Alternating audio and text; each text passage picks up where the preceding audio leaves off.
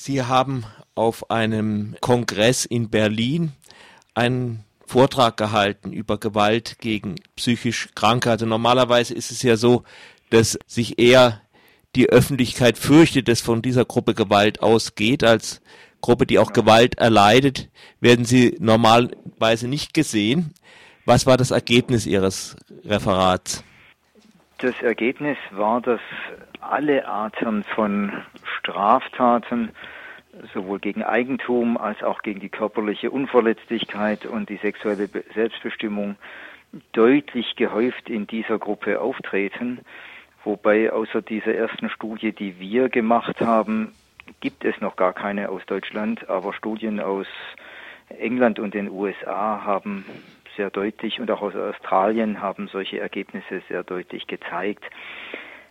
Also das Risiko für Menschen mit psychischen Erkrankungen für alle diese Straftaten ist erhöht, und zwar auch dann noch, wenn man rausrechnet, dass Menschen mit zum Teil ungünstigen Lebensbedingungen, unsere Sozialschicht, ohnehin erhöhte Risiken haben. Also selbst wenn man das rausrechnet, haben die Menschen mit psychischen Erkrankungen auch darüber hinaus noch ein erhöhtes Risiko. Insbesondere die Frauen. Woran liegt das? Das eine ist natürlich, dass wir in ganz vielen gesellschaftlichen Bereichen, besonders im Zusammenhang mit Gewalt, sehen, dass Tätersein und Opfersein miteinander zusammenhängt. Also sehr häufig sind die Menschen, die gelegentlich auf der Täterseite auffallen, auch Opfer gewesen. Das trifft keineswegs nur für psychisch Kranke zu, sondern es trifft für nahezu alle zu. Das andere ist natürlich, dass psychisch kranke Menschen eine besonders vulnerable Population sind. Das heißt, sie sind besonders verletzlich, können ihre Rechte schlechter wahrnehmen als andere, sind vielleicht manchmal auch auffällig, sind von daher prädestiniert, in verschiedenster Form zum Opfer zu werden und vermitteln zum Teil eben schon den Eindruck, sich schlecht wehren zu können. Hm. Was obendrein auch noch zutreffend ist.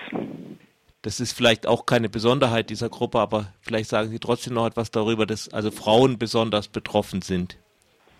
Ja, das ist vielleicht schon eine Besonderheit dieser Gruppe, dass ähm, die Statistik sagt uns das zumindest sehr eindeutig, dass Frauen jenseits ihrer sozialen Situation, die ohnehin auch bei vielen ein Risiko darstellt, also riskantes Wohnumfeld, äh, Umfeld, in dem Alkohol und Drogen eine Rolle spielen und so weiter, dass sie darüber hinaus, wenn sie psychisch krank sind, zusätzlich Gefahr laufen, Opfer zu werden. Natürlich, weil dieses Gefühl, hier ist eine hilflose Person, an der ich verschiedene Übergriffe begehen kann, möglicherweise von psychisch kranken Frauen besonders deutlich ausgestrahlt wird. Vielleicht verhalten sie sich manchmal auch ungeschickt und weniger aufmerksam als andere Menschen. Das heißt, sie meiden kritische Situationen nicht bereits im Vorfeld, vermeiden sie nicht. Sie leben aber manchmal auch in prekären Wohnverhältnissen, wo Eigentumsdelikte häufiger sind und so weiter.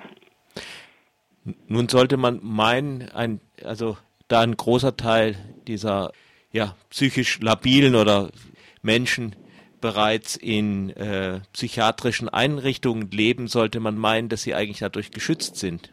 Nein, das tun sehr viele nicht. Heutzutage ist ja ein psychiatrisches Krankenhaus ist eine Einrichtung, in der man sich durchschnittlich zwanzig Tage lang aufhält. Also kurz. Hm. Überwiegend leben die Leute woanders, und das Erstrebenswerte, was auch viel Gutes und Richtiges hat, ist der Grundsatz ambulant vor stationär, nicht nur in der Behandlung, sondern auch im Wohnen und Leben. Das heißt, die überwiegende und angestrebte Wohnform ist heute das ambulant betreute Wohnen. Und das sieht nicht aus wie eine psychiatrische Einrichtung, sondern das ist eine normale Wohnung, wo einmal am Tag oder einmal in der Woche jemand, jemand vorbeikommt.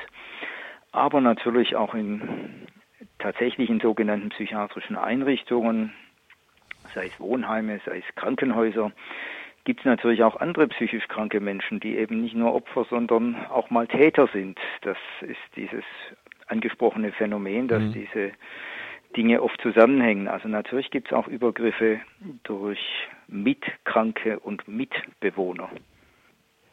Nun, auch ein Grund, warum ich anrufe, ist ja dieser ja, der aktuelle Fall, dass ein in einem Reha-Zentrum äh, in Emmendingen die Polizei äh, einen psychi- äh, psychisch äh, labilen Menschen erschossen hat, in einer Notwehrsituation natürlich. Jedenfalls so die Aussage natürlich der Polizei. Ich denke nicht, dass sie einfach irgendjemanden erschießen. Aber mhm. jetzt mal abgesehen davon, was macht denn eigentlich so ein Erlebnis äh, mit anderen in, diese, in so einem Reha-Zentrum? Wie erleben die das, wenn so Gewalt, so Gewalt gegen ein Mitglied ihrer Gruppe ausgeübt wird? Wenn sie so etwas mit angesehen haben. Das ist bei psychisch kranken Menschen nicht wirklich anders als bei psychisch nicht kranken Menschen. Das heißt, so etwas ist natürlich potenziell traumatisierend. Ganz sicher wird es einem erheblich nachgehen. Man schläft möglicherweise schlecht, hat Albträume, bis hin im Extremfall zur Entwicklung einer posttraumatischen Belastungsstörung.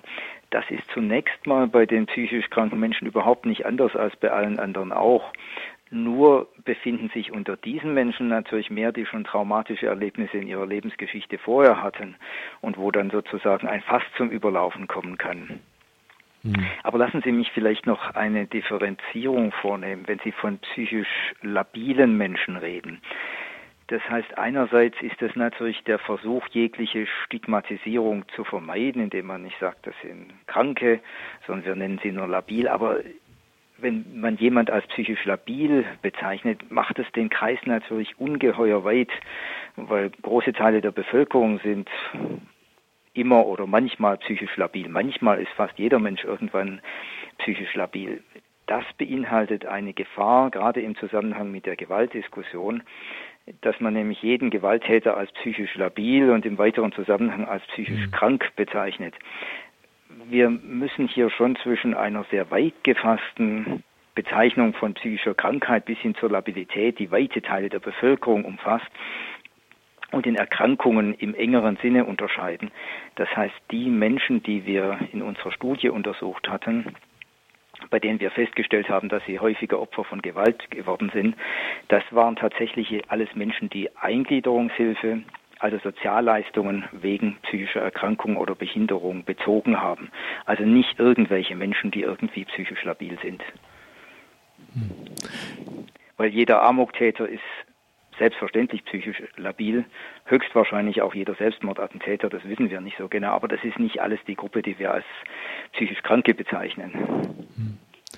Ja, danke für die Richtigstellung. Es ist einfach manchmal schwerfallen, wenn man kein Fachmann genau. ist. Äh, da irgendwie diesen beiden Töpfen, die es gibt, äh, Stigmatisierung und andererseits äh, zu weite oder falsche Begriffe zu gebrauchen, auszuweichen. Ganz schwierig und macht ganz viel Probleme. Denken Sie an den German Wings Absturz von dem hm. durch den Co-Piloten Lubitz. Der wurde allmählich in der Berichterstattung zu einem psychisch Kranken. Nach Auffassung eines psychiatrischen Fachmannes ist das in erster Linie eine kriminelle Handlung gewesen. Und bei sehr vielen Menschen, die auch kriminelle Behandlungen, äh, kriminelle Handlungen begehen, lässt sich vermutlich irgendeine Art psychischer Störungen begehen, äh, diagnostizieren. Das entscheidende Unterscheidungsmerkmal ist doch, ob jemand durch die psychische Erkrankung so sehr beeinflusst ist, dass er nicht mehr aus freiem Willen handelt, oder ob er das sehr wohl tut. Und ein Pilot, der einen, willentlich einen Flugzeugabsturz verursacht, weiß sehr genau, was er tut und ist daher nach unserer Auffassung kein psychisch Kranker im engeren Sinne. Das wiederum würde nämlich die ganzen psychisch Kranken diskriminieren und diskreditieren.